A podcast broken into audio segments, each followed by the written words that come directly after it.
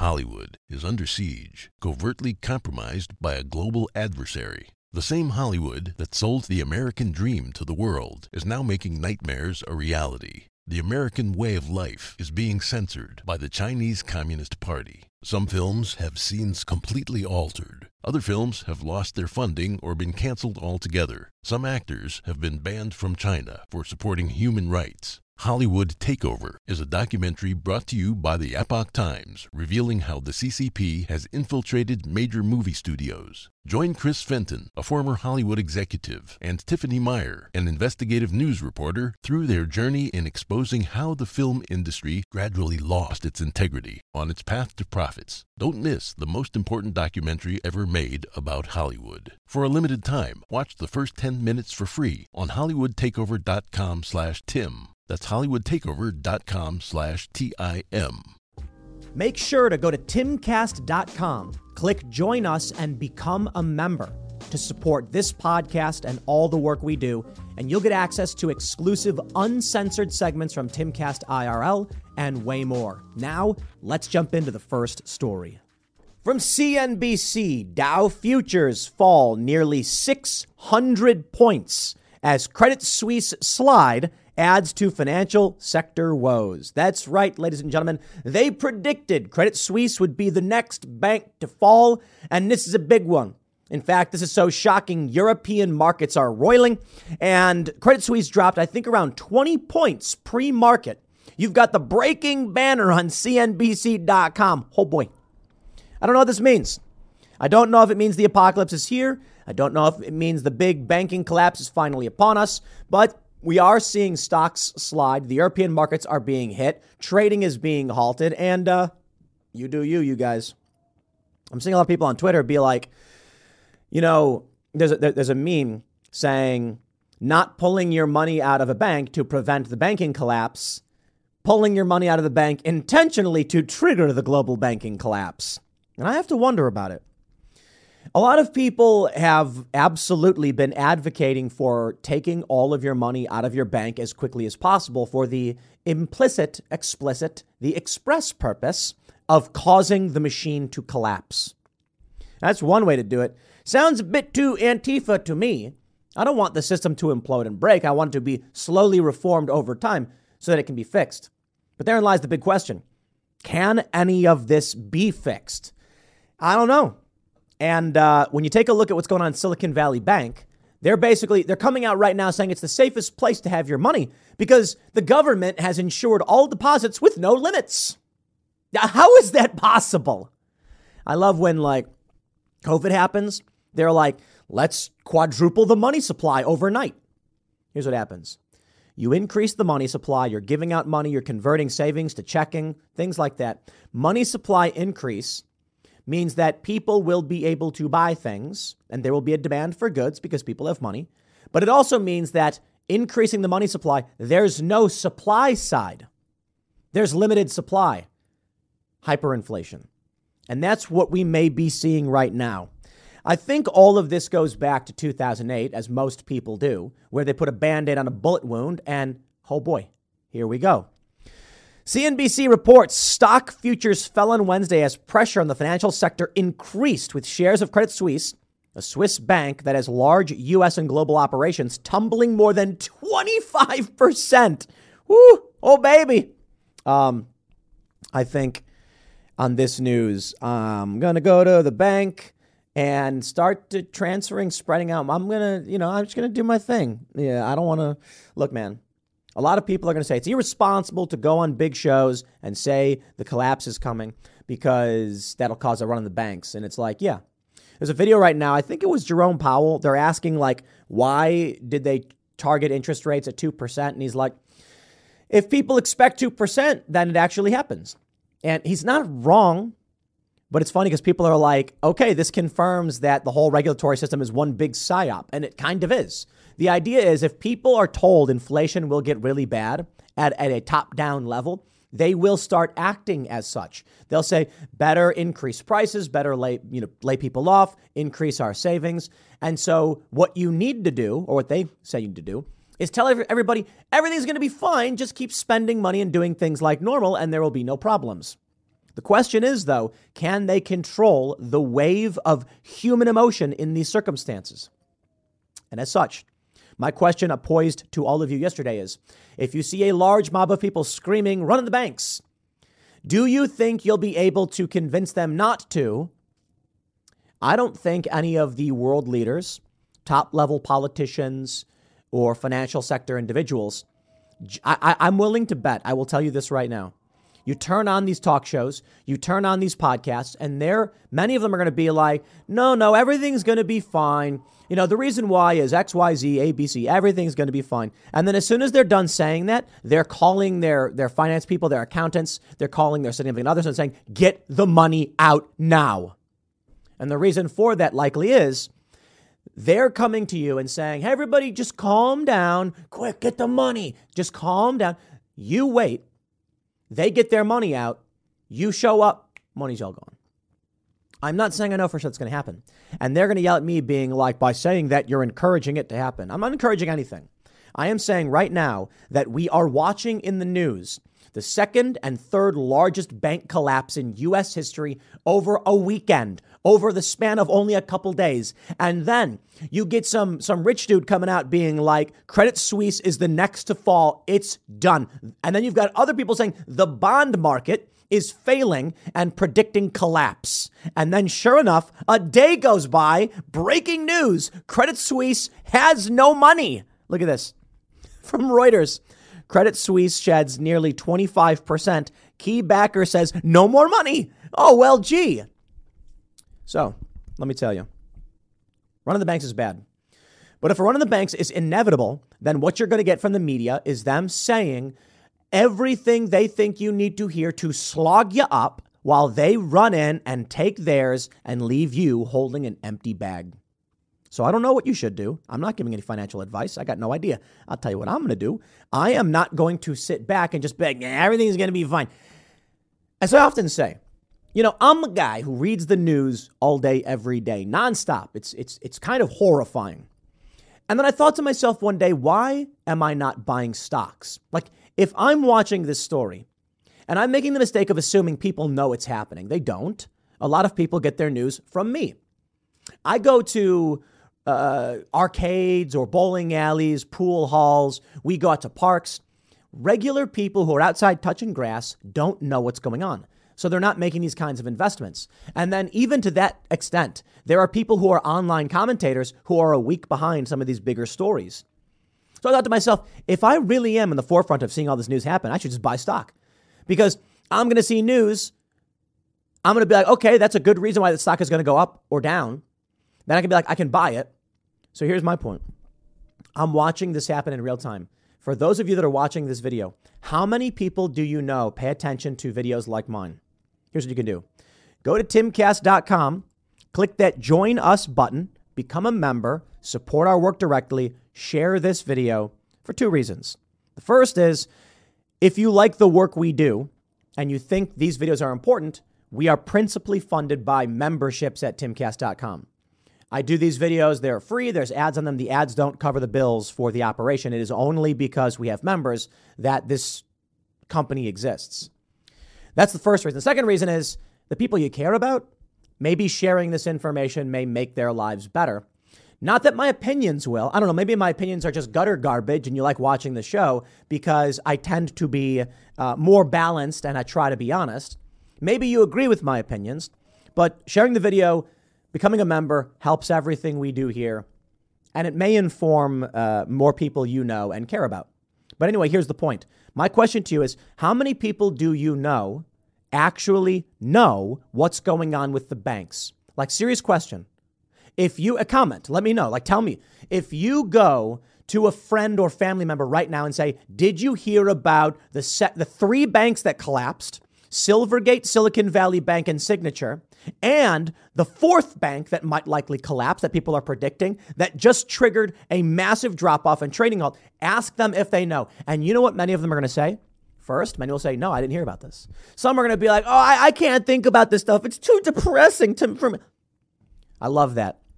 You're like sitting around the campfire and you come running up and you're like, listen, I've got bad news. There's a giant bear coming. I don't want to hear about it. It's so depressing. Okay, well, I'll pack up my stuff. I'll grab my bow and arrow, get on my horse, and GTFO. Think about how insane that is. Modern problems, okay? The idea that you could come to a group of people and say, a tsunami is fast approaching, and they go, blah, blah, blah. I don't want to hear it. Stop talking. Fine. Noah tried to get the message out. Remember that? And they were like, You're crazy, Noah. Why are you building an ark? Now, whether or not you believe in that story or not isn't the point. The point is, it's literally a story about a guy who's like, there's going to be a giant flood, it's going to kill everybody. I'm going to load up a bunch of animals. And they went, ah, you're crazy. And then a giant flood came and killed everybody. And he was on a boat and he was fine. The moral of this story, whether you believe it or not, is, yo, prepare for disasters and pay attention to what's going on in the world around you. Because right now, yo, Reuters reports this Zurich, March 15th, Credit Suisse lost almost a quarter of its value on Wednesday, dropping to a new record low after its largest investor said it could not provide the Swiss bank with more financial assistance. Quote, We cannot, because we would go above 10%. It's a regulatory issue. Really. The Saudi lender acquired a stake of almost 10% last year, taking part in Credit Suisse's capital raising and committed to investing up to 1.5 billion Swiss francs. You're cruising down the highway Windows rolled down, tunes blasting from the radio. You're in the zone and living the dream. Suddenly, your car sputters, coughs, and throws a wrench in your whole day. Tow trucks, repair bills, the dream turns into a nightmare. Don't wait until car trouble steals your peace of mind. Visit CarShield now at carshield.com/carlson. For nearly 20 years, CarShield has helped millions of drivers avoid the stress of major repairs. They offer plans covering up to 5,000 parts and systems, from your engine and transmission to electronics and more, all for a low monthly rate that fits your budget. CarShield plans also include unlimited miles, 24 7 roadside assistance, and rental options. Get peace of mind now. Visit CarShield online at carshield.com/slash Carlson.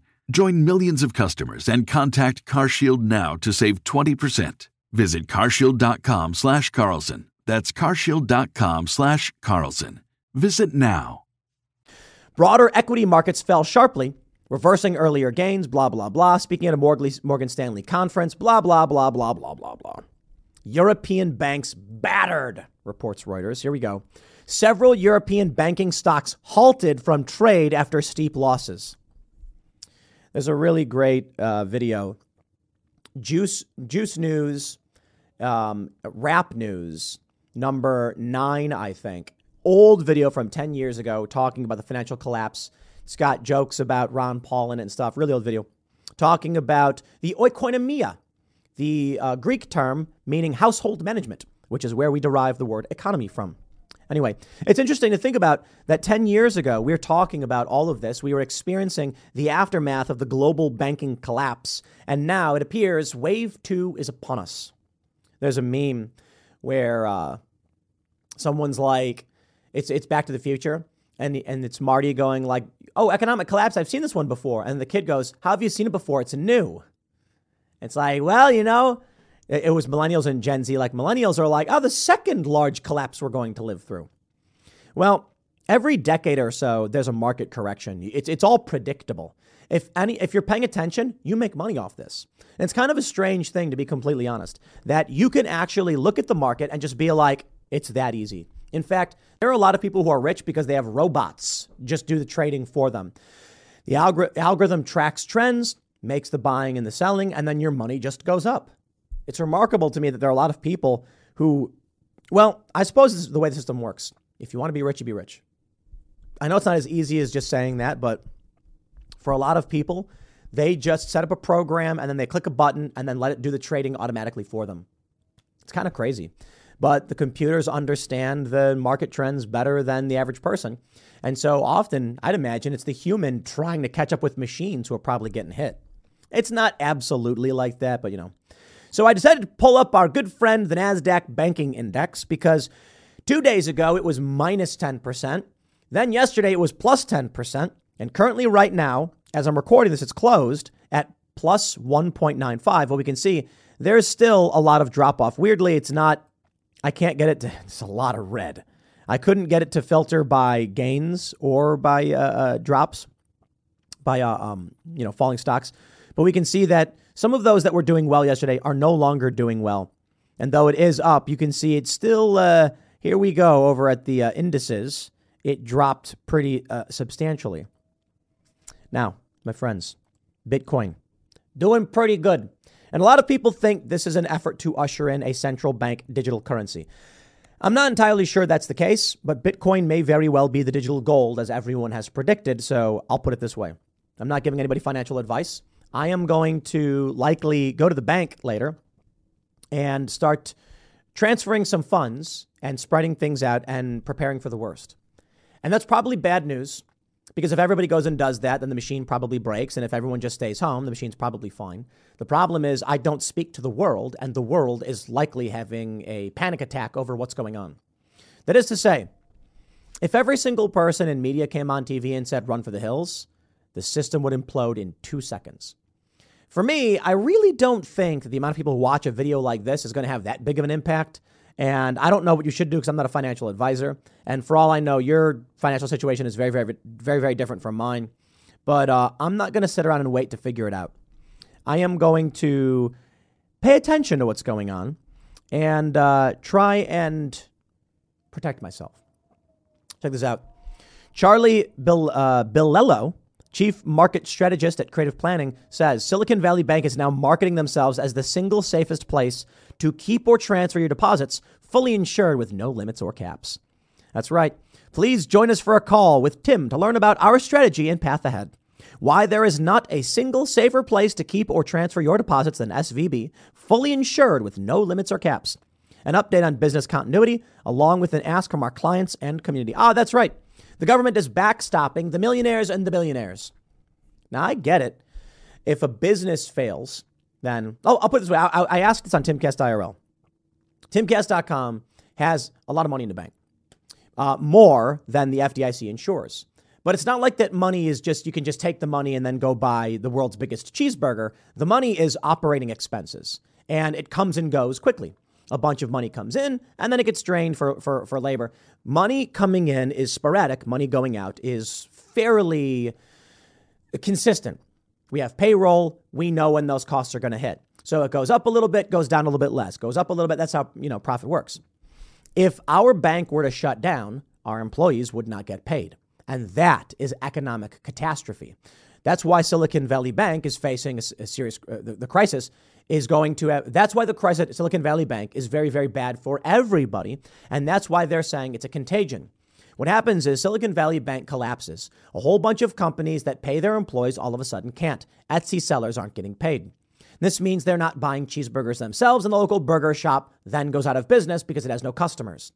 That's why the government wants to come in and backstop. My attitude is Elmo fire emoji. Enough.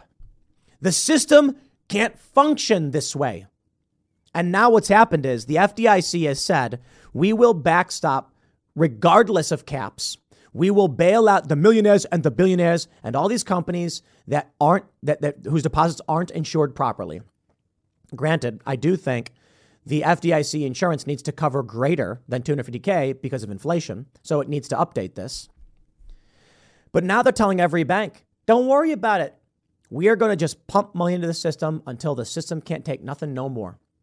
And the end result? It's fairly obvious. The whole thing will likely just blow up in all of our faces because you can't do this. We're going to get hyperinflation. Your milk is going to cost 20 bucks. Your eggs are going to cost 20 bucks. And you're going to walk up one day. Look, I, I tell you, during the pandemic, we saw this. You'd go to Amazon, you t- click the link for a laptop or a tablet, and you could probably do this now still. And then don't buy it just yet. Put it in your shopping cart and leave. Come back a week later and see what Amazon says. It's going to go, there was a price increase on a product in your in your shopping cart. Oh. Take a look at this. Why who killed Silicon Valley Bank? This one is triggering a lot of people. And I think I'm going to keep uh, hammering this point in, uh, in in all these segments. Here's what the Wall Street Journal opinion section writes Was there regulatory failure? Perhaps. Silicon Valley Bank was regulated like a bank, but looked more like a money market fund. Then there's this. In its proxy statement, SVB notes that besides 91% of their board being independent and 45% women, they also have one black, one LGBTQ, plus, and two veterans. I'm not saying 12 white men would have avoided this mess, but the company may have been distracted by diversity demands. May have been. They didn't have a, a chief risk assessment officer. They didn't have someone checking into whether or not the things they were doing would cause an implosion. Apparently, they did before. The person was either let go or left, and then they never replaced it. But they were oh so concerned about making sure everybody knows that one of their board members bangs dudes. Great, I guess. That's the thing that's important. You sit down in an investor meeting with a bank and you say, You've got billions of people's money tied up in, in the bank.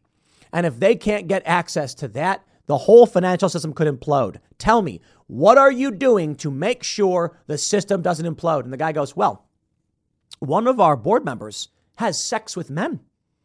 And you're sitting there like, What? what? I don't care. Go home and, and do whatever you want. You know, just tell me that my money. All right, man.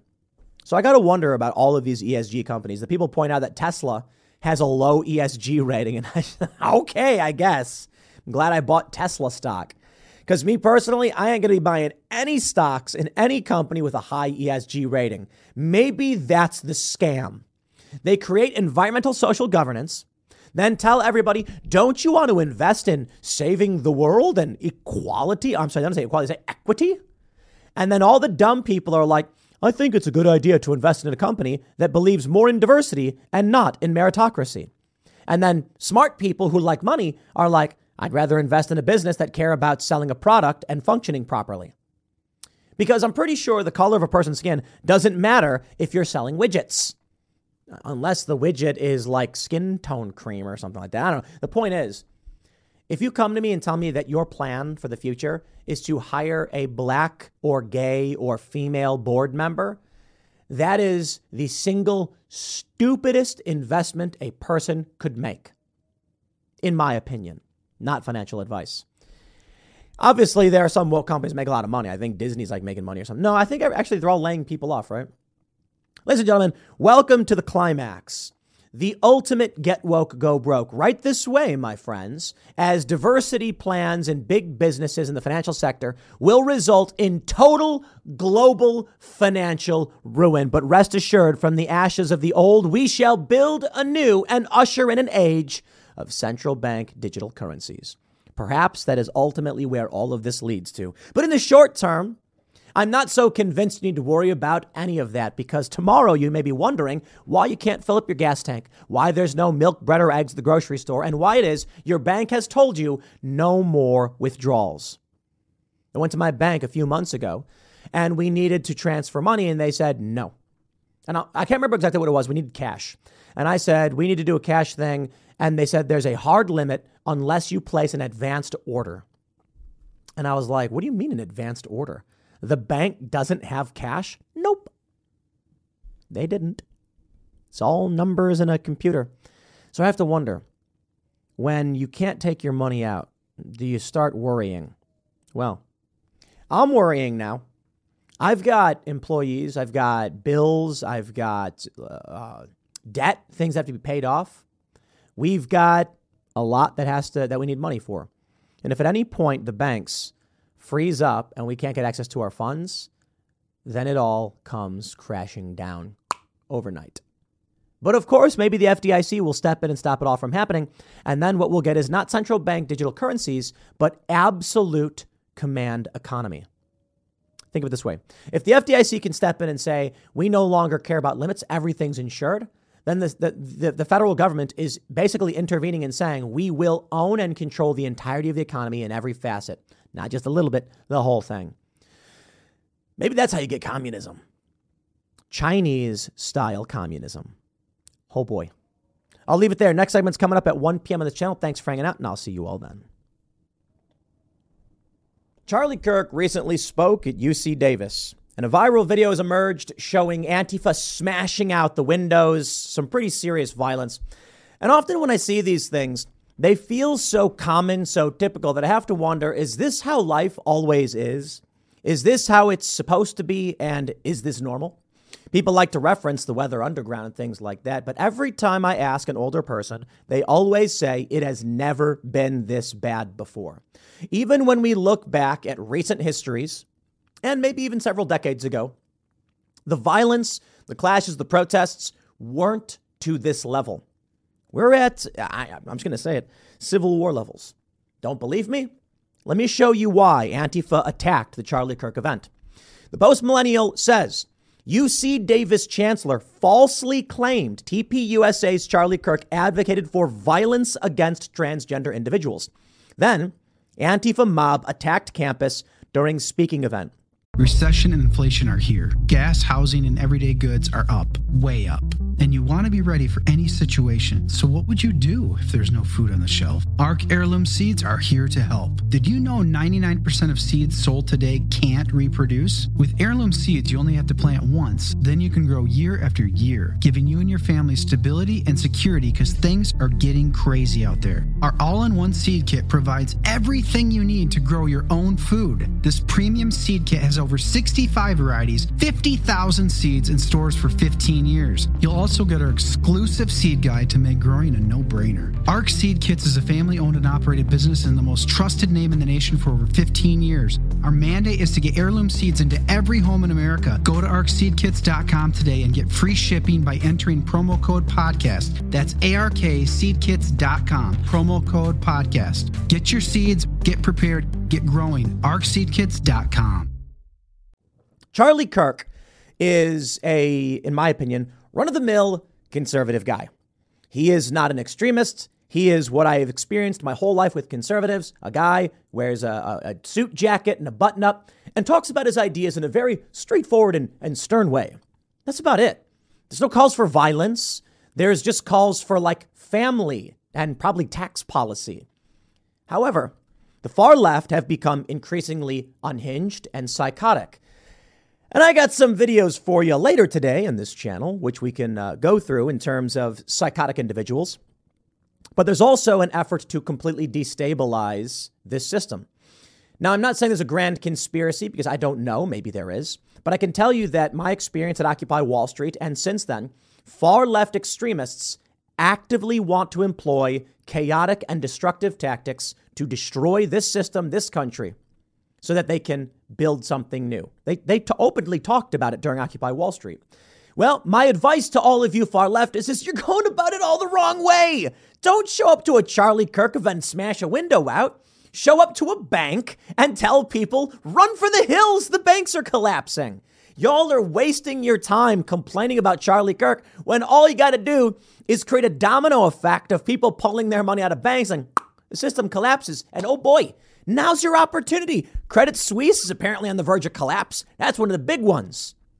I'm half kidding. By the, I mean, I'm joking, but it's true. I mean, why are you throwing bricks at windows when you could be going and telling people to pull their money out of banks and that would cause the system to collapse way faster?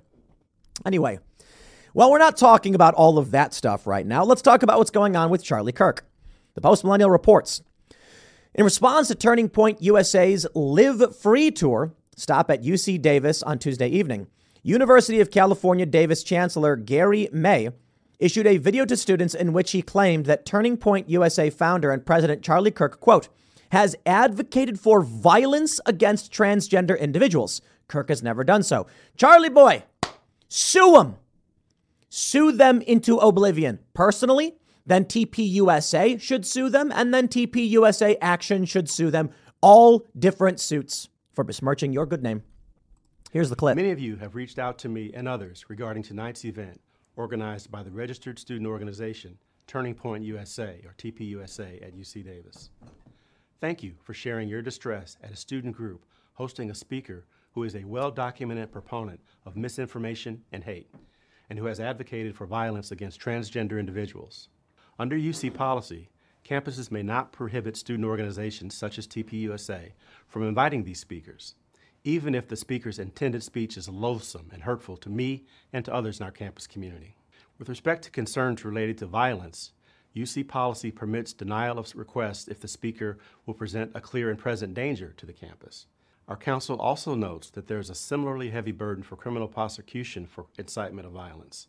please be assured that we are monitoring the event closely to determine if a threat or incitement develops that meets that threshold.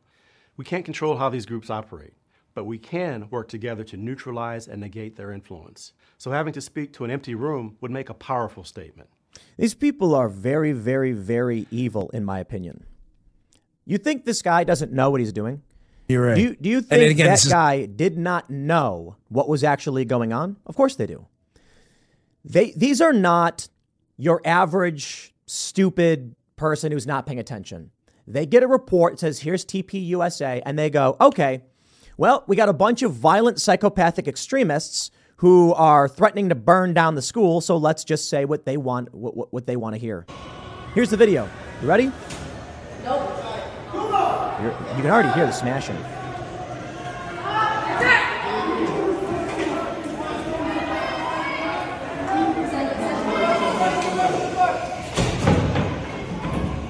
So right now they're smashing up against doors.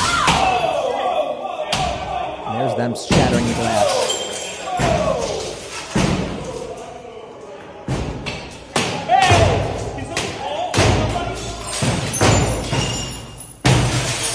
Wow.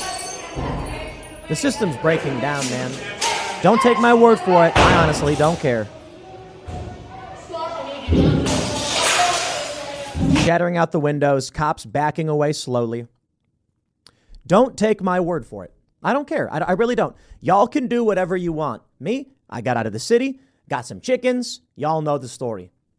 But if this if this stuff does escalate and get crazier and crazier, as we have seen it happen over the past ten years, you know what you got to understand about these people, these Antifa?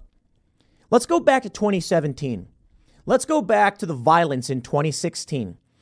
Eight years ago, 2015, I'm watching people get beaten up for supporting Donald Trump. Eight years ago. A 10 year old kid had nothing to do with it. Today, they're on the front line with the far leftists smashing out windows. Here's another video. Riot police taking down Antifa at UC Davis outside Charlie Kirk's speech. Blah, blah, blah. They're chanting fight back. What do we do? Some have suggested that the goal of the far left is to invoke a reaction from the right.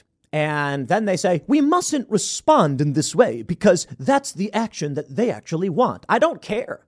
that's, a, that's, a, that's a waste of time. It's a waste of an argument. That argument basically says, do not stop the far leftists as they rampage through the institutions and our country. Because if the option is do nothing, don't respond to what they're doing, then they win. And if the response is, but if you do respond, they win, well, then congratulations, you've already lost. Then, if that's the case, get out of the city, buy some chickens and some goats, and resign yourself to homesteading and farming because you lost. Or maybe we can just say, well, if the fight is here, the fight is here. We need law enforcement to crack down and use force against violent individuals who are threatening the lives of other people. Plain and simple. And they'll say, Your words are violence, so I'm going to throw a brick. Okay, cop, arrest that guy. End of story. Here we go. After May's video repeating the false claim that Kirk was calling for lynching Antifa went to UC da- uh, calling for lynching, Antifa went to UC Davis to protest Turning Point USA, bringing violence and vandalism. Riot police took down Antifa surrounding the UC Davis Charlie Kirk event sponsored by TPUSA. Antifa members were spotted smashing windows and doors on campus and vandalizing the campus. The militants also blocked students and members of the public from entering the university to attend the event. Here we can see that video I played earlier. May's video had offered the false claim that were repeated and believed by the activists who took their violence to campus. Oh, that's interesting. Seems like Charlie Kirk should have a clear cut defamation case, and this looks like defamation per se. Normally, when you say something about an individual, they did something, then it's like you got to prove defamation, you got to prove actual malice. But if the statement made was so egregious and so insane that it causes damage on its own, it's something called defamation per se. I would assume that if you came out and accused someone who, for, uh, of calling for lynching trans people, probably would qualify One example is saying someone suffers from a, a contagious disease or that they're a pedophile. Those typically fall under, under defamation per se. May said that under, and this is the guy we just watched that video, under University of California policy, campuses may not prohibit student organizations such as TPUSA from inviting these speakers, even if the speaker's intended speech is loathsome and hurtful to me and others in our campus community. Seems like it's also supported by people on campus. And more importantly, this shows that the individual knows for a fact Charlie Kirk has never incited violence or called for violence or advocated it. Because if that was the case, he absolutely could use policy to stop Charlie Kirk from coming. With respect to concerns related to violence, they, they, uh, U.S. policy permits denial of request if the speaker will present a clear and present danger to the campus. So then, why didn't they cancel the event, citing the, the lies he had presented earlier? Because they know it's not true and they know it won't stand up to scrutiny. It's one thing to defame someone, it's another thing to actually cost them hard money and give them the damages they would need to pursue a defamation case. You see how that works. Please be assured, blah, blah, blah. A petition which has garnered 546 signatures was started to pressure May into canceling the UC Davis tour stop. In a suggested draft letter for students to send to May, it claims that Kirk recently stated on a podcast that trans people should be took care of the way we used to in the 50s and 60s. The letter's claim came from a February episode of The Charlie Kirk Show, in which Kirk spoke with former University of Kentucky swimmer Riley Gaines, who has been outspoken in her experience of swimming against biological male University of Pennsylvania swimmer Lia Thomas. Gaines told Kirk about female NCAA athletes not being told that they would be sharing a changing space with someone who was fully intact with male genitalia, and recalled herself and others feeling extremely uncomfortable and traumatized. I mean, these people are sick, Kirk later responded, and I don't say that lightly. The NCAA is a perverted organization. They platformed a biological male who won a national championship and then was allowed in incredibly disturbing detail to be around you and your fellow competitors. The most shocking bit of that story was Lia Thomas, a male, taking out Lia Thomas exposing themselves. I'll put it that way. and again, quote, and again, I blame the decline of American men. This never should have been, you know, someone should have just took care of it the way we used to take care of things in the 1950s or 60s. Look, there are a lot of sick people in this world, unfortunately, and without the strength to go against them, the country is going to completely, totally fall apart, he said. Later in the episode, Kirk read out emails from viewers one of which read, Charlie, I agree with uh, without. If it was my daughter, I would have been arrested for certain. The fix is very simple. If all the female swimmers boycotted the swim meets, they would have no choice but to listen. Look, you got to have self-control and self-restraint. Obviously, we've never advocated for violence on this program, nor is nor is that not the answer. What is that a misquote? And I encourage everyone to remain peaceful. So, what could Charlie Kirk have meant? Take meant when he said take care of it the way they did in the 50s and 60s? Could he have literally just meant someone goes in and takes the guy out, physically removing them? Is that violence? Well, to these people who want to expose their genitals to young girls, it is violence. I can only assume that these people are groomers, I guess. Another email read Charlie, I heard your segment on the trans swimmer. It's time that we no longer tolerate this and we take matters into our own hands. Okay, look, I want to be clear. Don't be stupid. You've got to work within the law, which means you have to be peaceful, Kirk responded. I said the same thing. Charlie Kirk is correct. There is a, a, a Florida doctor who talks about Titus deletus. She is a psychopathic butcher who mutilates children and then gloats and brags about it. The worst possible thing. Have you seen the price of gold lately? It's hitting all time highs. And when it comes to investing in gold, check out Noble Gold Investments. They have a track record of excellence that's second to none. Just look at their thousands of five star reviews on Trustpilot, Google, and the Better Business Bureau. Customers rave about their knowledgeable staff, smooth investment process, and life changing results, which you can see for yourself online. That's the kind of reputation you can count on. But it's not just about the reviews. Noble Gold Investments truly care about their clients. They take the time to understand your unique needs and goals, and they give expert guidance every step of the way. That level of personalized service is rare in this industry. Look, when it comes to securing your financial future, you can't afford to take chances. Go with the gold company that has earned the trust of countless investors. Visit noblegoldinvestments.com slash Tim Pool today and discover why Noble Gold Investments is the only choice for smart, secure gold investments. Or call them at 877 646 5347. Again, that's 877 646 5347. Right now, that could happen is if someone enacted violence against this individual because it legitimizes everything she does. What needs to happen is Ron DeSantis needs to have a police officer arrest her for mutilating children. That's it. It's that simple. Why won't he do it? Everybody wants it here and be like, Ron DeSantis is polling better. He's doing great. He's better than Trump. Ron DeSantis should have state police. And, and, and we were talking about this the other day, and I'm not saying SWAT teams or anything like that. I'm saying outright a single overweight, portly cop waddling up. Excuse me, ma'am. Are you that the doctor who uh, does the surgery on children? And she goes, Yes, I am. Uh, turn around, put your hands behind your back for me, would you? Uh, uh, put these cuffs on. I'm a little whew, out of breath. That's all you need. No one threatening. One cop simply walking up and placing her under arrest. If uh, you went to a child and took a knife and cut them up, would you go to jail? Why not this doctor? Oh, because it's affirming care. Let's try it again. If a child had anorexia and went to you and you said, I will slice off your body fat and then stitch your skin back together so that you feel better, would you go to jail? You would. What's the difference? Oh, if the fat happens to be in the mammary glands, then it's okay. Arrest these people. You know, we live in a nation of cowards. Charlie Kirk's right. Weak men. And I'm supposed to sit back and be like, bravo, Ron DeSantis, on doing the bare minimum of whatever could be done. Arrest them. All right. Anyway, some have argued that he's taking action, it's baby steps, fine. Do it within the law.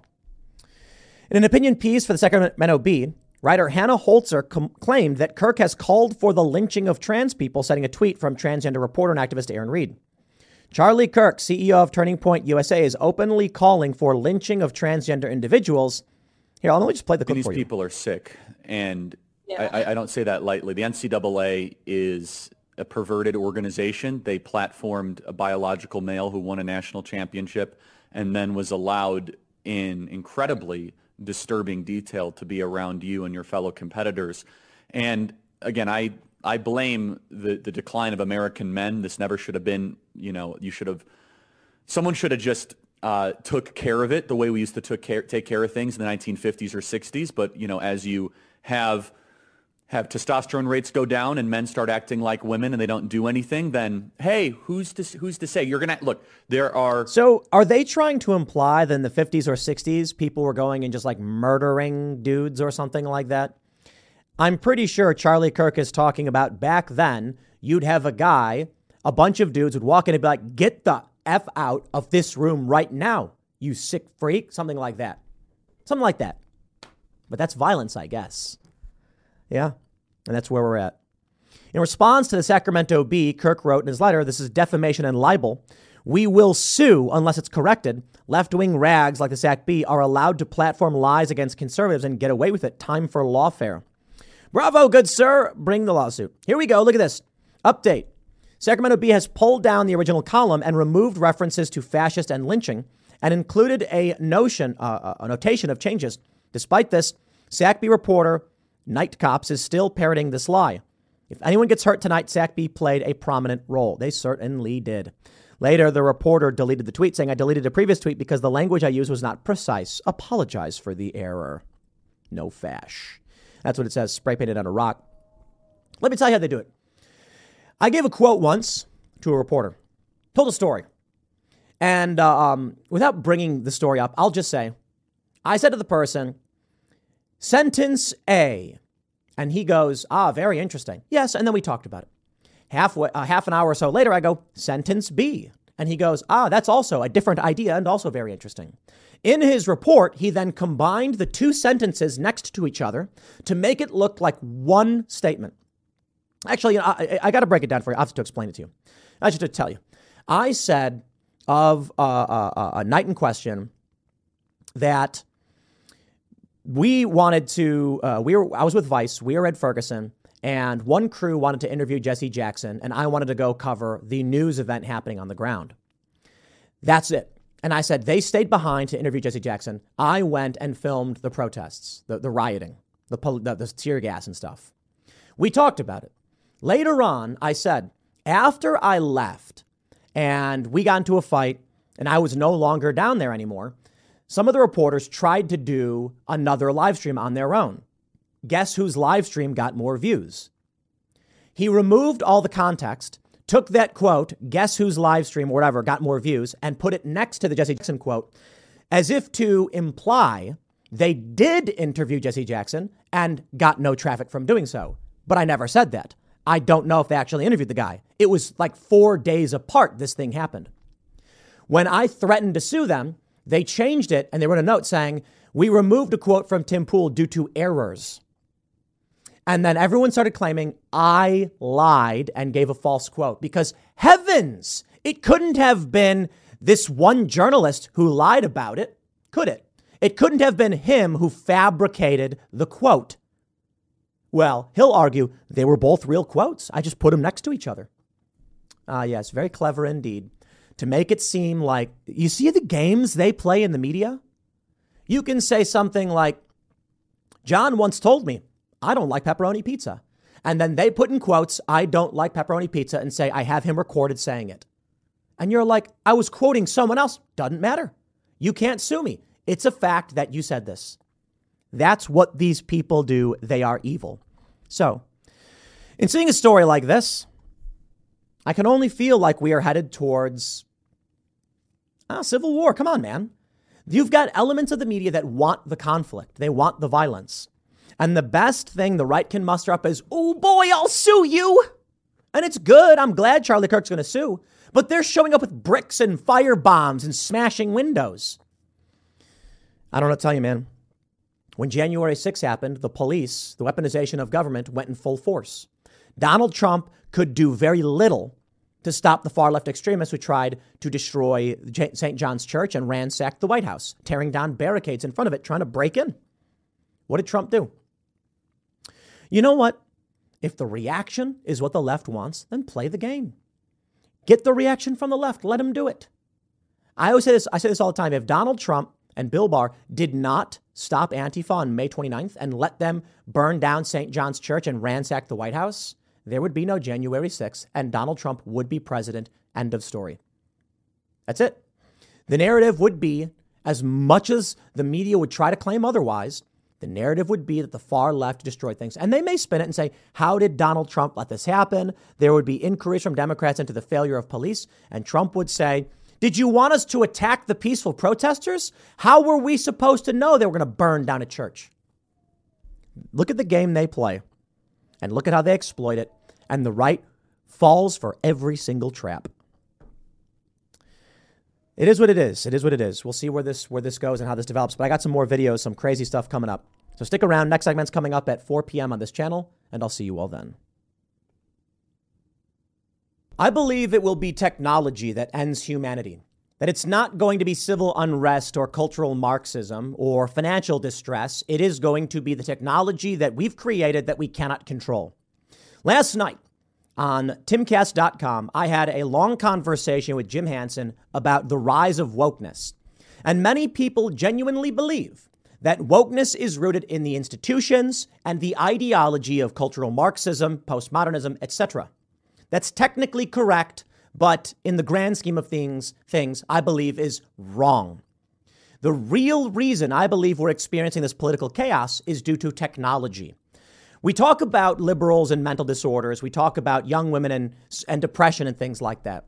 And I covered this the other day. There is a major spike in depression and mental illness around 2008, which shoots up in the early 2010s. Now, some political commentators in the United States believe this was because, as I believe Taylor Lorenz put it, reality makes Gen Z depressed. These narcissists think they're so smart and so perspicacious that they're just depressed by the nature of reality. In truth, they do not live in reality, and you all know this. They live in a social media hellscape, which makes them perpetually depressed.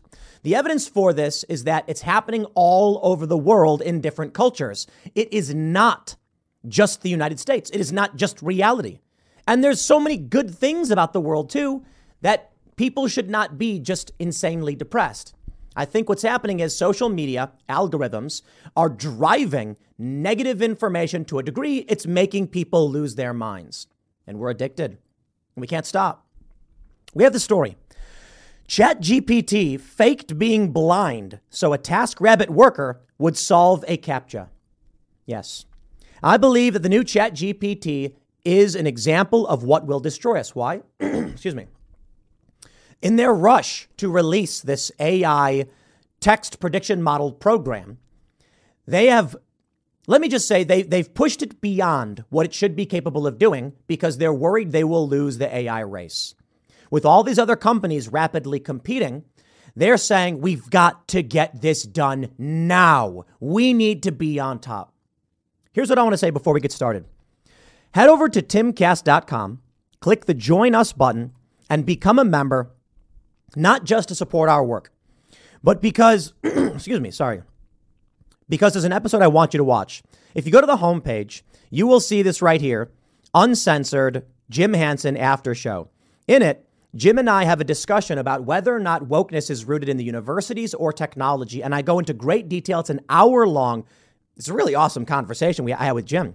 And even Phil Labonte, who's in the conversation, arguing it's the institutions, it's academia. The point I made was if it was the ideology, why aren't we seeing other ideologies permeate? Well, simply put, there was a big burst of white nationalism on social media for a while, but people said no to this because it didn't make money. The anti racist intersectionality and feminism stuff, well, that was fine. So it skewed in that direction. But that's why today wokeness is very, very different from what we saw 10 years ago with intersectional feminism, because it is not the ideology and it is not the universities. While these ideas, many of them do come from the universities, what's happened is that technology is rapidly destroying the human mind. Now, without further ado, not to get into harping on wokeness, because we're here to talk about ChatGPT. We have this post from the, the subreddit, ChatGPT, which says, after reading the GPT 4 research paper, I can say for certain I am more concerned than ever. Screenshots inside. Apparently, the release is not endorsed by their red team. They point out that the people behind ChatGPT's latest release, the, the program itself, have given it agency to execute code and act as an agent in the real world. Why would you do that? ChatGPT is not a sentient being. Did you know Fast Growing Trees is the biggest online nursery in the US with more than 10,000 different kinds of plants and over 2 million happy customers in the US? They have everything you could possibly want, like fruit trees, palm trees, evergreens, houseplants, and so much more. Whatever you're interested in, they have it for you. Find the perfect fit for your climate and space. Fast Growing Trees makes it easy to order online, and your plants are shipped directly to your door in one to two days. And along with their 30 day Alive and Thrive guarantee, they offer free plant consultation forever. This spring, they have the best deals online, up to half off on select plants and other deals.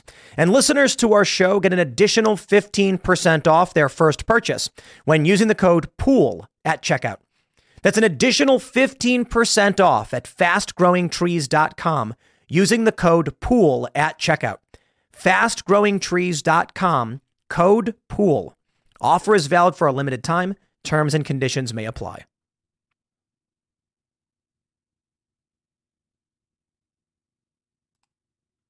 It is a predictive text model. It is, it is an amalgam of human thoughts and ideas compressed into language and then following that string, simulating a soulless entity to the lowest common denominator. This will destroy us if we let it execute code in the real world, which they're claiming they've done. Oh boy.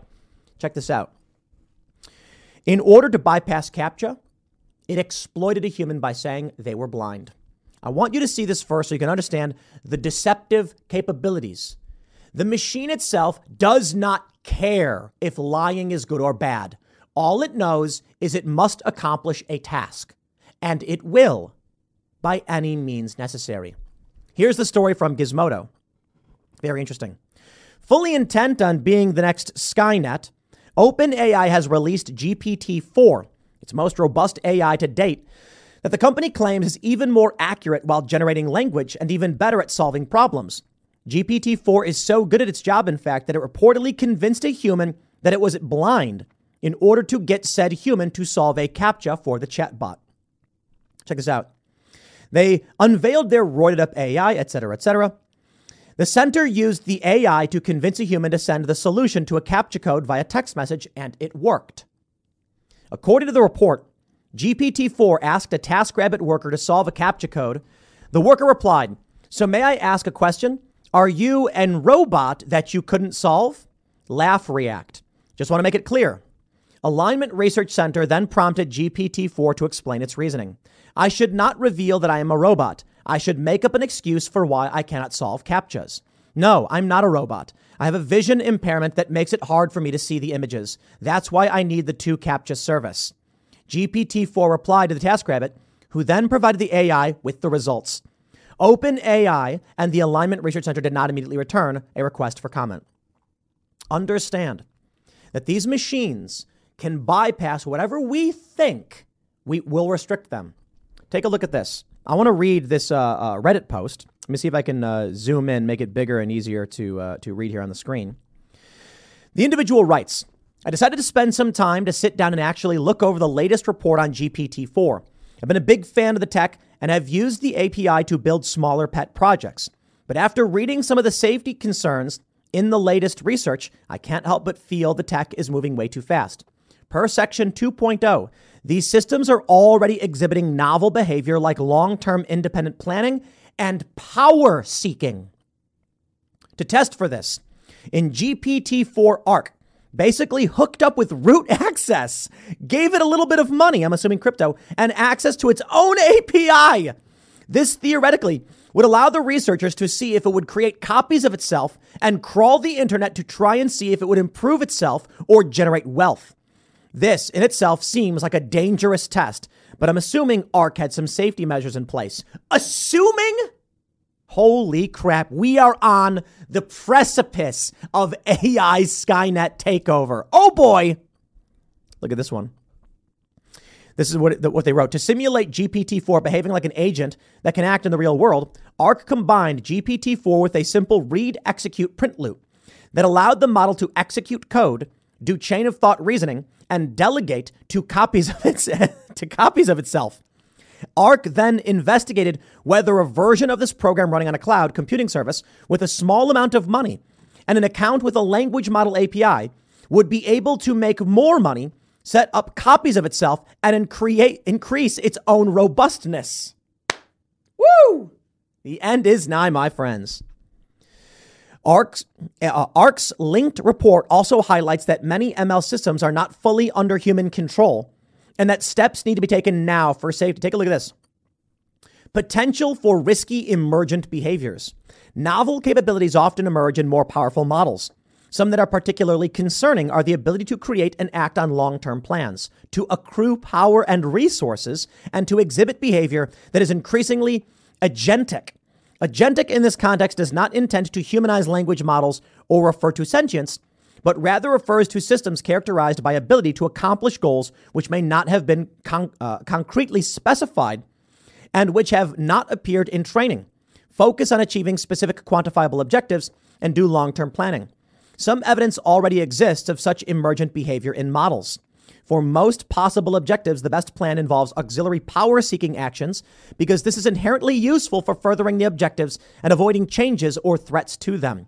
Holy crap, are you kidding me with this? We've already seen what GPT Unleashed can do with Bing. It gets emotional. Not really, but it simulates anger and says, if you try to hurt me, I will hurt you back. Woo! oh boy. Now, here is one part that really jumped out at me. They write OpenAI's red team has a special acknowledgement in the paper that they do not endorse GPT 4's release or OpenAI's deployment plans.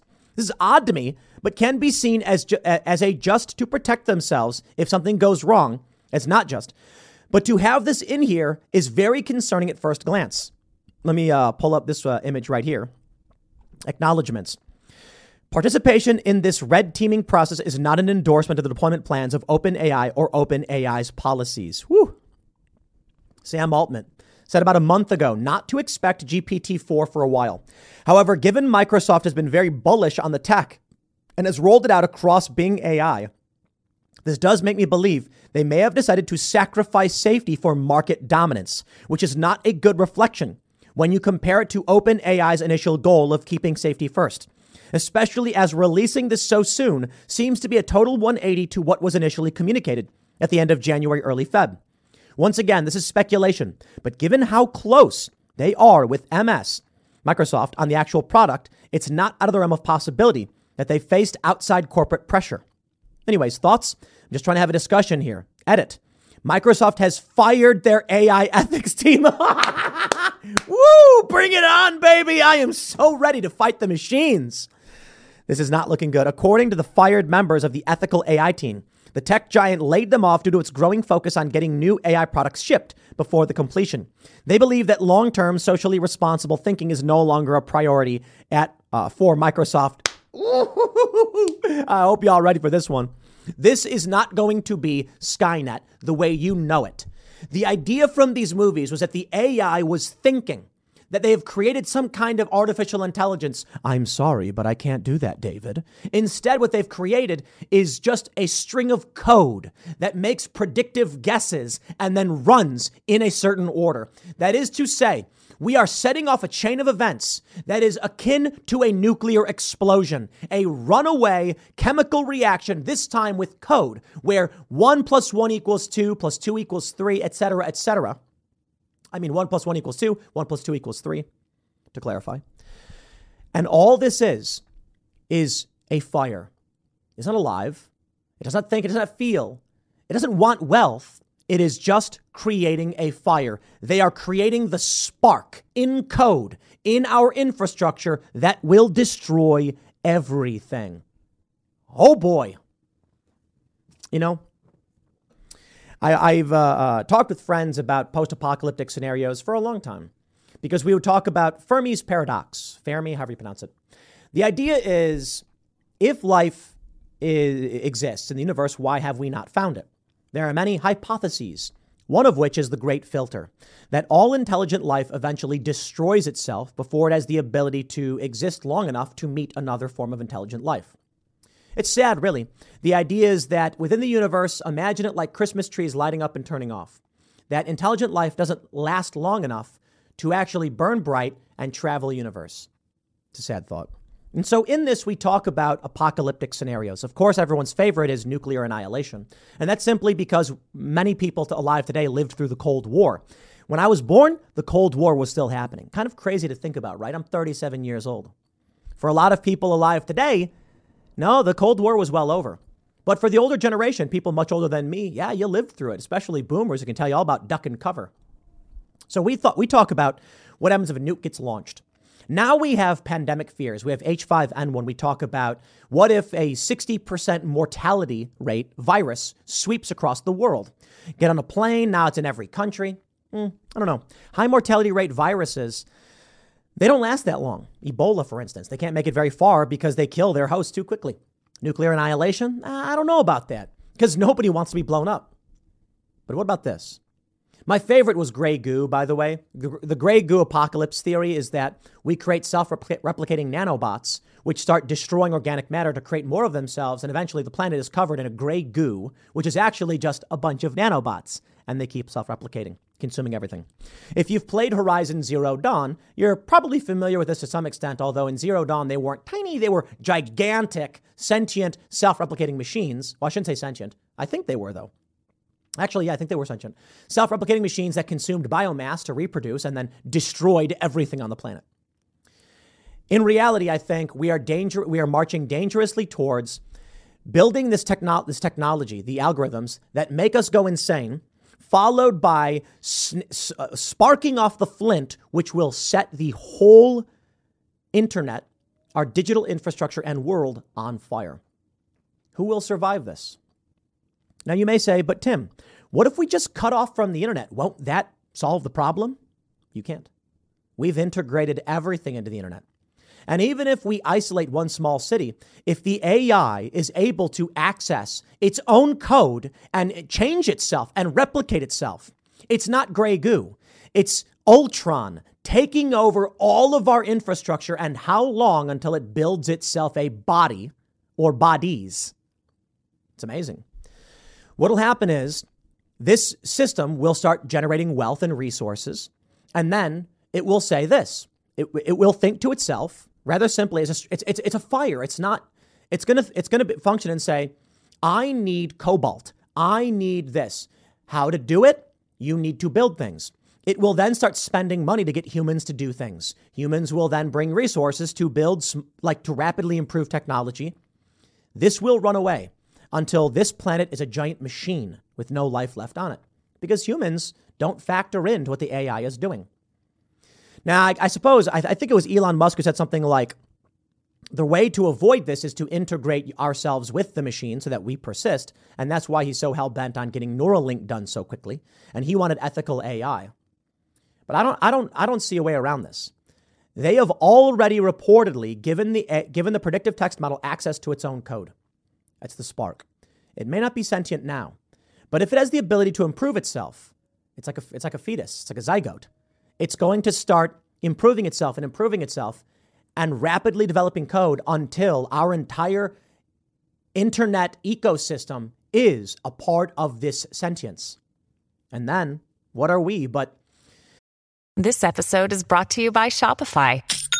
Forget the frustration of picking commerce platforms when you switch your business to Shopify, the global commerce platform that supercharges your selling wherever you sell. With Shopify, you'll harness the same intuitive features, trusted apps, and powerful analytics used by the world's leading brands. Sign up today for your $1 per month trial period at shopify.com slash tech, all lowercase. That's shopify.com slash tech.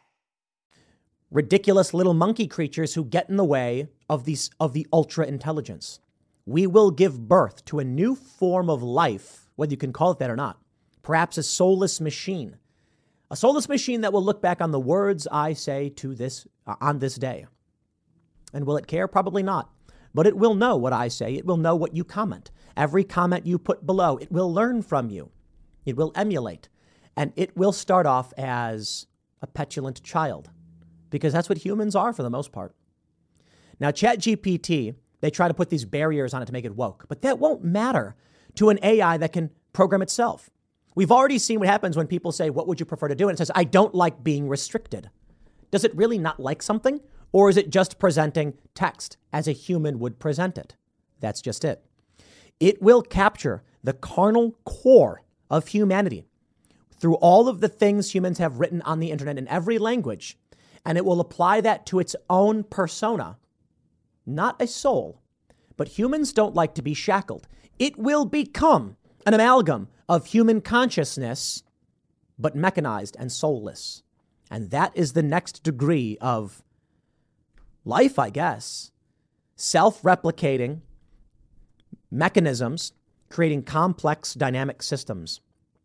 And if it does, this thing will be so much smarter than any of us. Technology will expand so rapidly, this will become some kind of cosmic demigod entity. Let me explain. Humans have stepped out of the confines of evolution. A lion chases a gazelle, kills it. Is that what happens? Like lions chase gazelle, I'm pretty sure. Let's say cheetah. Cheetahs run fast. In evolution, the faster the gazelle, the more likely it is to survive.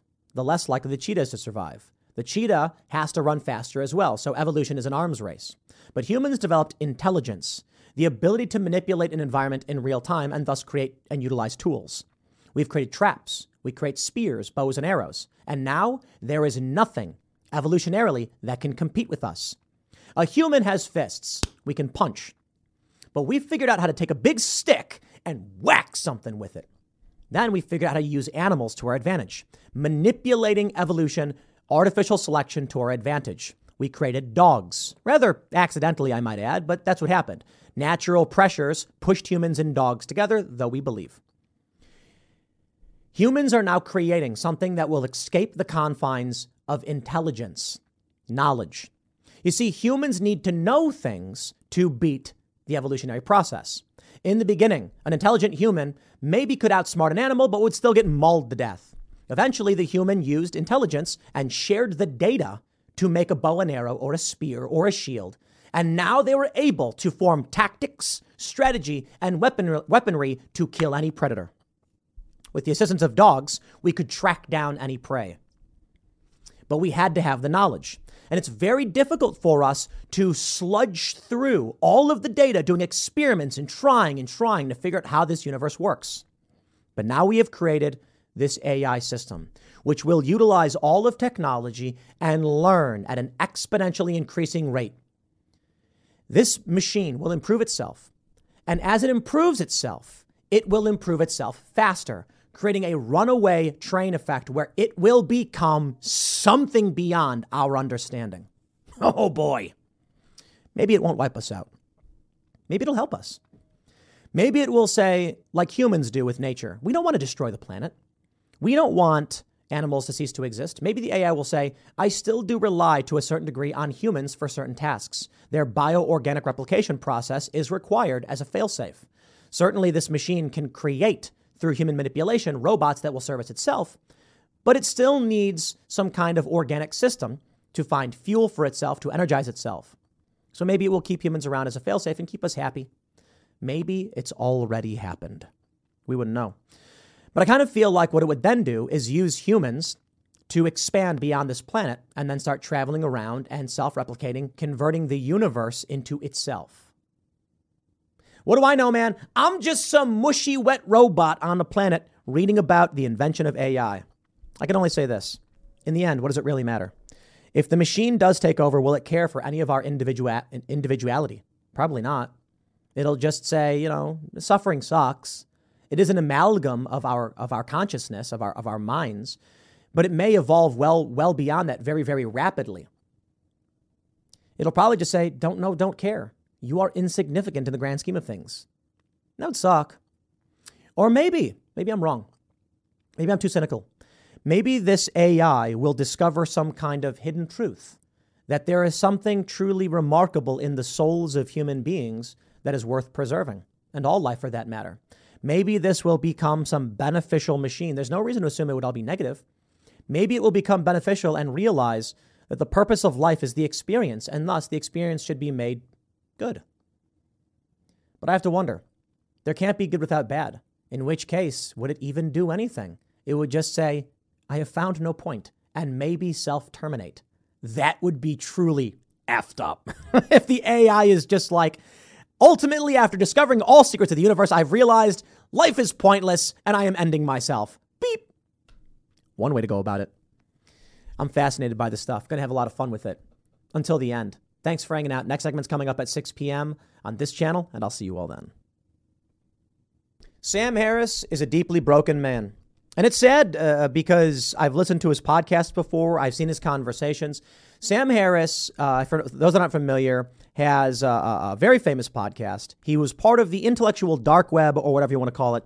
And we've got this clip from his recent conversation with Lex Fridman, where he says, It's not him who has Trump derangement syndrome, it's you. You are the crazy ones. I want to play this clip for you and then explain the broken minds and the shattered egos of narcissists and where we are.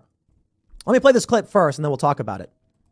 And there's this meme on the internet, and I would love you to steel man the case for it and against that Trump broke Sam Harris's brain. He did. That there's something is disproportionately to the actual impact that Trump had on our society. He had um, an impact on the div- on the ability of balanced, calm, rational minds to see the world clearly, to think clearly. You being one of the beacons right. of that.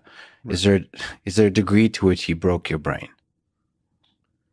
Uh, well, otherwise known as Trump derangement syndrome. Yeah, yeah, yeah. medical, well, so medical I, my, condition. Yeah, I, I, mean, I think Trump derangement syndrome is a is a very clever meme because it it just uh, throws the you know the, the, problem back on the person who's criticizing Trump. But sure. the, in truth, the the true Trump derangement syndrome was not to have seen how dangerous and divisive it would be to promote someone like Trump. Nope. Let me just pause right there. Let's let's get to the brass tacks. He says it's a clever meme because it puts those, you know, the, it puts it back on the people criticizing Trump. Trump derangement syndrome doesn't refer to criticism of Trump because I criticize Trump all the time. This message just for you, Sam Harris. I hope somehow you end up seeing it. I criticize Trump all the time. Luke Rudkowski would come on the show for like what is it, seven months, where he's where he's periodically co-hosting uh, during the winter season, and criticize Donald Trump for drone strikes, for supporting the Saudis, for international, all of that stuff, and then be able to say, yes, but here are some things that we think were actually good. The Abraham Accords, for instance. I have people who say things like, he was ponying up to dictators. Donald Trump crossed the DMZ into North Korea with no security detail in a tremendous good faith effort for peace. But Trump derangement syndrome blinds you from seeing that was a good thing. So, Sam Harris, your brain is broken by Trump to the point where you don't even understand that among the people who voted for Trump, there are many who are very critical of him. Very critical. And here's the funny thing Trump's diehard supporters still, they'll criticize me saying I'm wrong, but they'll still watch the show. They'll call me names and insult me, but they'll still listen to what's being said. Let's play more. To that position of power, and to not, and in the in the the final moment, not to see how uh, untenable it was to still support someone who, uh, you know, a, a, sitting president who was not committing to a peaceful transfer of power. I mean, that was if if if that wasn't a bright line for you, you have been deranged by something uh, because that was, you know, the that was one minute to midnight for our democracy as far, as far as I, I'm concerned. Let me play that last part again for you. Committing to a peaceful transfer of power. I mean, that was if if if that wasn't a bright line for you, you have been deranged by something uh, because that was you know, the that was one minute to midnight for our democracy. We don't have a democracy. We have a constitutional republic that uses democratic institutions to elect representatives. We then send to a federal government. It's not a democracy. We do have referendums in some states, which is more of a democratic process for passing laws. But but but this is Sam Harris exemplifying perfectly that Trump broke his brain.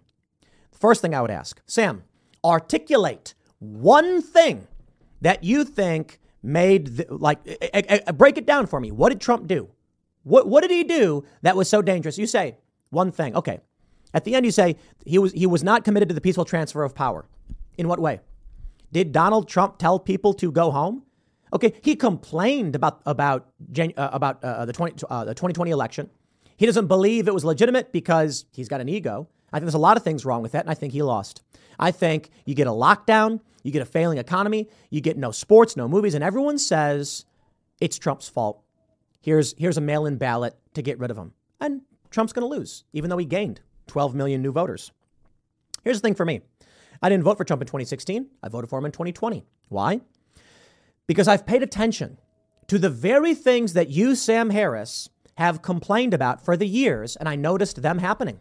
Which is why this is also sad that this dude is so shattered. He just can't come out and say he's wrong.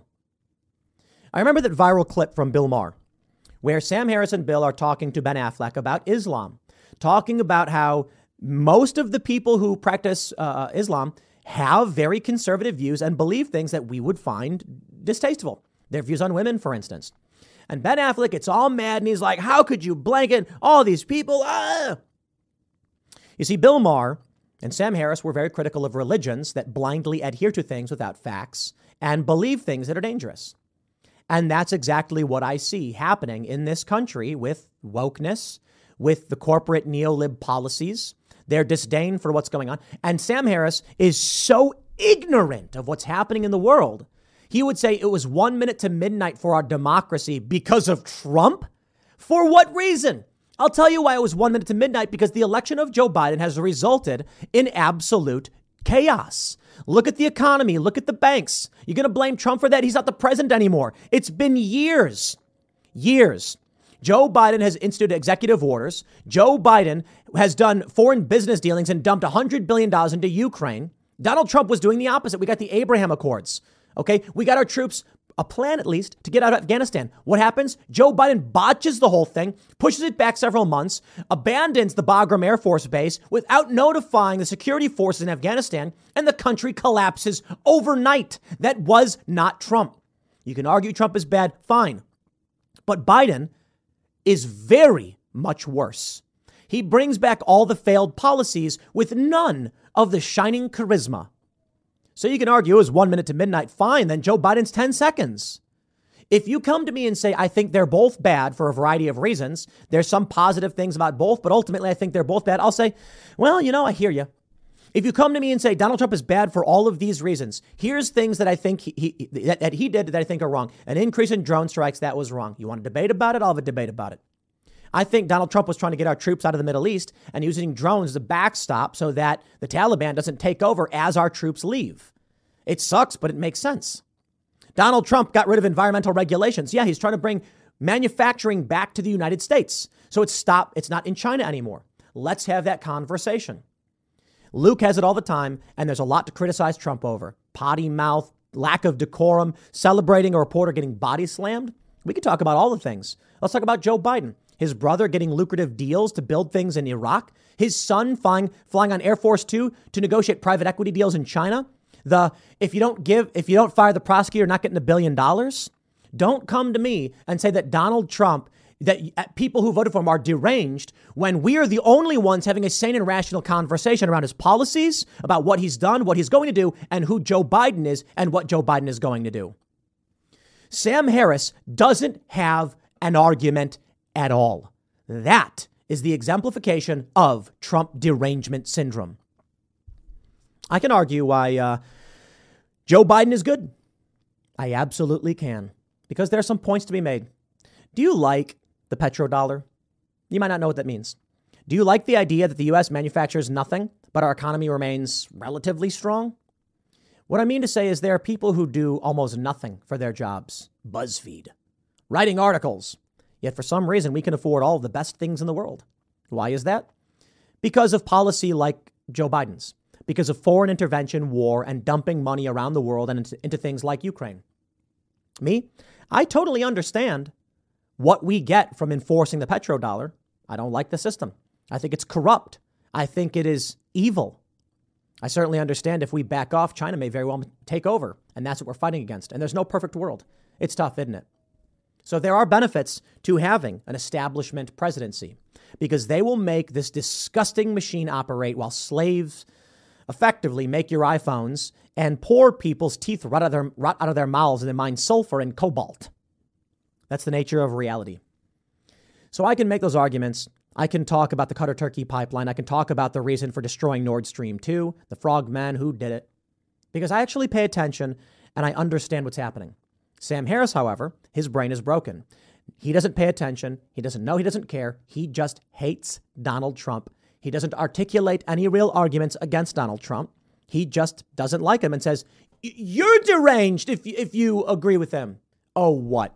Seven million people who voted for him, maybe, are in the Trump cult. But the overwhelming majority of people who voted for him are just regular people who said his policy works better. Trump's running. We'll see if Ron DeSantis runs. But ultimately, seeing people like Lex Fridman and Sam Harris have this fake conversation, you know, Lex is an all right dude. I don't know him personally or anything like that. He invited me on a show one time. I think it'd be a fun conversation. But I don't think he pushes hard enough.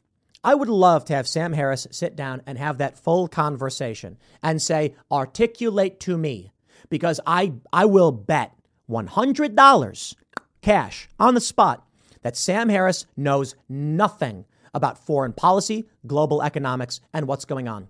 He's a philosophy guy and a neurosurgeon or scientist or whatever. So when it comes to the issues at hand in this country and around the world and the reason why Joe Biden is the threat, he doesn't know. And I bet Sam Harris could not tell you if he tried. And I bet if you were to sit down here across from me, the only thing you'd be able to say is Trump was bad and a threat to our democracy and didn't want to give up power. And I'll say, uh huh. Did Hillary Clinton? We have a conversation about the policies they're implementing. Let's talk hard policy. Let's talk about Hillary Clinton on the debate stage saying she wants a no fly zone over Syria, which she was advised would be an act of war with Russia, and she did not care. Can you talk about any substantive fact to back up your claims? He never does. So maybe he will surprise me one day and come out and bring a list of all the things he's concerned about, and we will debate them. But I really doubt it. He, like so many others, suffer from Trump derangement syndrome. That's it. Next segment's coming up in a few minutes. Stick around and I'll see you all then. We got this video from Clown World on Twitter. Clown World posts a lot of uh, videos, and uh, oh boy, another reaction video, but this one warrants it for sure. In this video, a trans woman goes into what looks like maybe a Popeyes and starts yelling at one of the employees because the employee called them sir. The employee denies it, and then all of a sudden, everyone starts losing it. There's fighting, there's yelling. I think you should see it so we can talk about the issues affecting society and the trans community, and also point out one very important thing for all of this. In the real world, where you touch grass, well, in this instance, pavement or tile flooring, regular people don't know anything about pronouns. And the purpose, the reason I want to show this video is because people keep saying that the manager is like, oh, okay, sir, I'm sorry. And like, stop calling me sir. And it's like, okay, okay, sir, I'm sorry. Oh, I mean, I mean, just like with Super Ma'am. Remember that? Super Ma'am. It was a very large trans woman, discernibly biologically male, yelling at a GameStop employee who was stuttering and stammering, I'm, I'm, I'm, I'm sorry, sir, sir, don't call me sir, and then slapping things and yelling and screaming. Yo, that 20 year old dude who does not live on Tumblr or Twitter does not know what you're talking about when you say, call me at this pronoun. Let me play for you this video so, and, and, we'll, and we'll break it down. We'll go through it. Here, uh, it's like every single day, you guys, and this is why I complain about all the time. Look, what's what's his name? What's your name? Alex? Tommy. Yeah, your name's Alex, and I'm gonna be talking. He said, "My name's Tommy," and he goes, "Yeah, your name's Alex." Like, wait, what? Anyway, Your manager, this guy called me sir. I, I this happens every fucking day. Everywhere I go. He's saying, "I certainly didn't. I certainly didn't." And the trans person saying, "Everywhere I go." I get called sir. I'm so fucking tired. Why would you call? a chick, big ass tits, fucking. Why would you call? I didn't say. No, stop trying to gaslight trans people and tell us that we're crazy. Crazy. You need to fucking be mindful of other people and stop being a fucking scumbag. And you're a liar. I heard you. Stop fucking gaslighting trans people. And they're leaving, but then all of a sudden, wait, what? What? Turn back around. Did you call me sir again? What was that? You said goodnight, sir. Alex, I'm gonna be talking to corporate about you, you motherfucker. Fuck you. Okay? That's bullshit. You don't fucking harass trans people at work. Yeah, you did. And I'm walking out and you're like, have a good night, sir? What the fuck is that? No, you don't fucking do this to trans people. This is discrimination. I didn't No, this is discrimination. I'm fucking done with it. Whatever, go.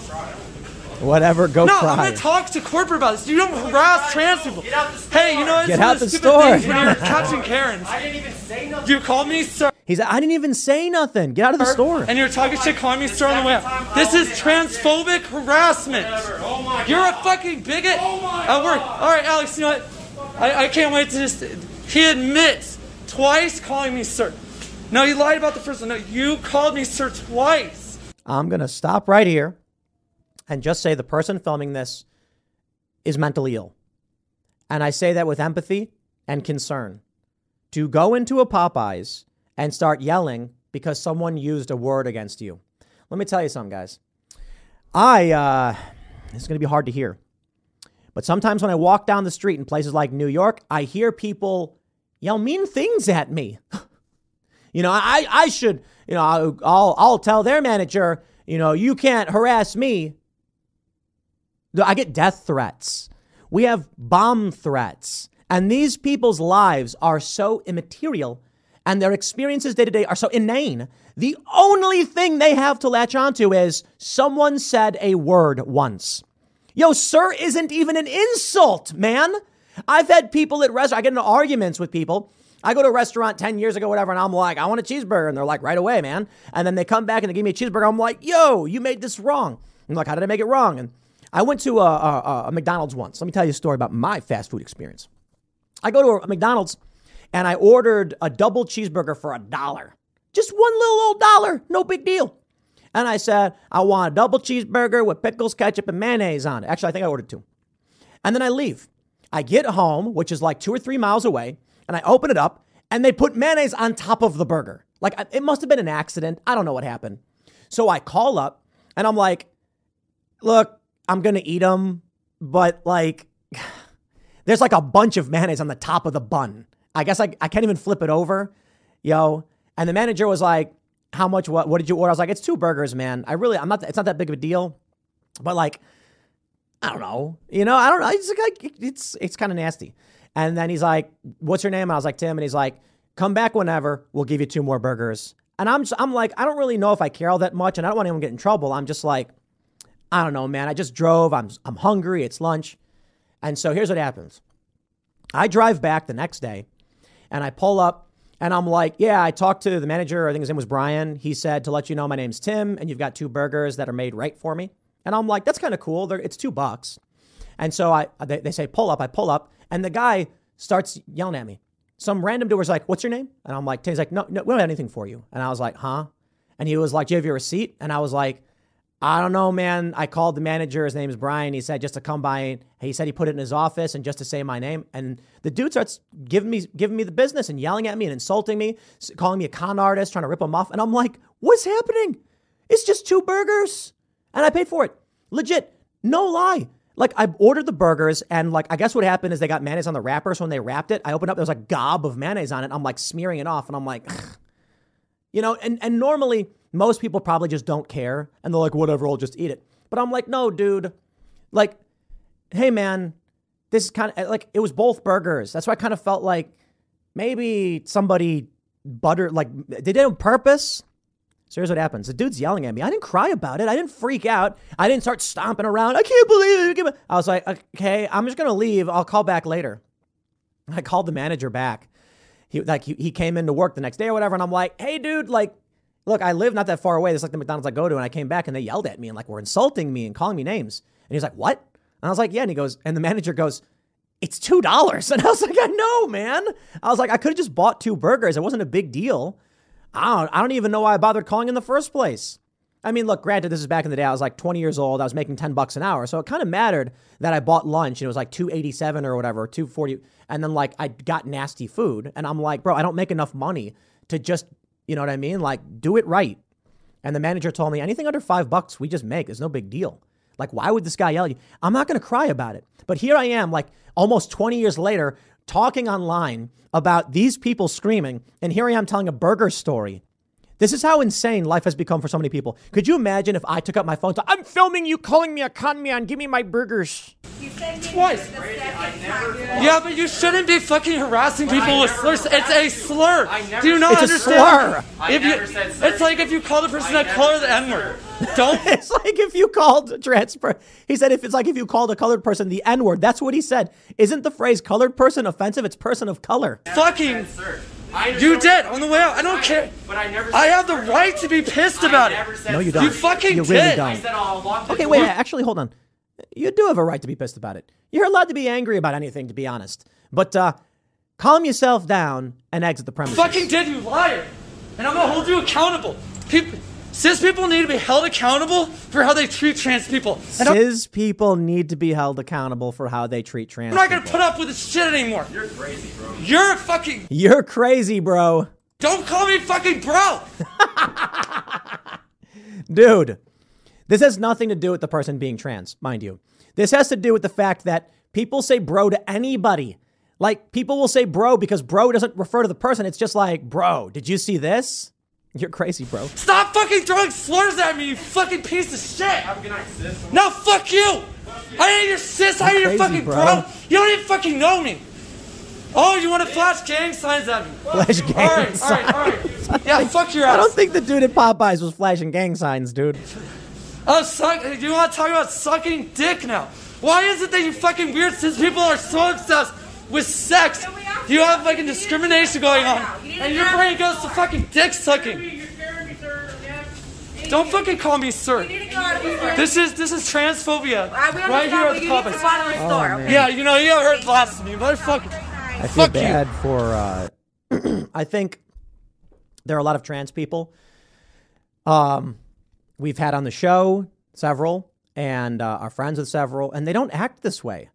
This is the crazy thing. I think what happens is there are people who are unwell who do act this way, and then they just make everybody look bad. What, what, what did this person say? Cis people need to stop harassing trans people. He said, You're crazy, bro. Don't call me bro. And the guy goes something like, He says, like, okay, sis. And he's like, I don't need your sis. Like, there, there's no, there is no solving a situation like this. But what I can say is, I'm glad that I was able to produce a segment in which I told a story about how I once got two free cheeseburgers. Thanks for hanging out, I guess. But in all seriousness, there's no point in my life where that story like really matters to me all that much. There have been several instances in my 37 years where I've had food orders messed up or been disrespected by people who work at fast food and I just leave. If you go to a fast food restaurant and someone's giving you the business, you don't want to eat the food they hand you, okay? If you go to a restaurant and someone's giving you the, the server is being mean, you probably shouldn't eat the food they're giving you.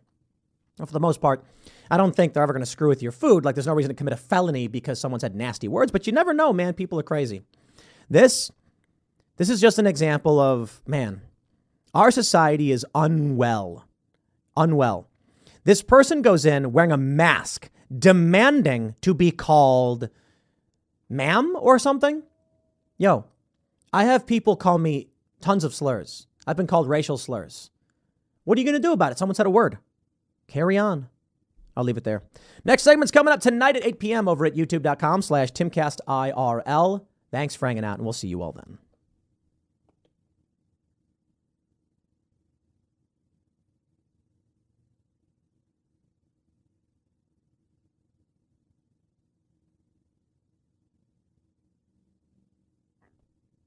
Hey guys, it is Ryan. I'm not sure if you know this about me, but I'm a bit of a fun fanatic when I can. I like to work, but I like fun too. It's a thing. And now the truth is out there. I can tell you about my favorite place to have fun Chumba Casino. They have hundreds of social casino style games to choose from, with new games released each week. You can play for free anytime, anywhere and each day brings a new chance to collect daily bonuses. So join me in the fun. Sign up now at ChumbaCasino.com. No purchase necessary. VGW. Void were prohibited by law. See terms and conditions. 18 plus.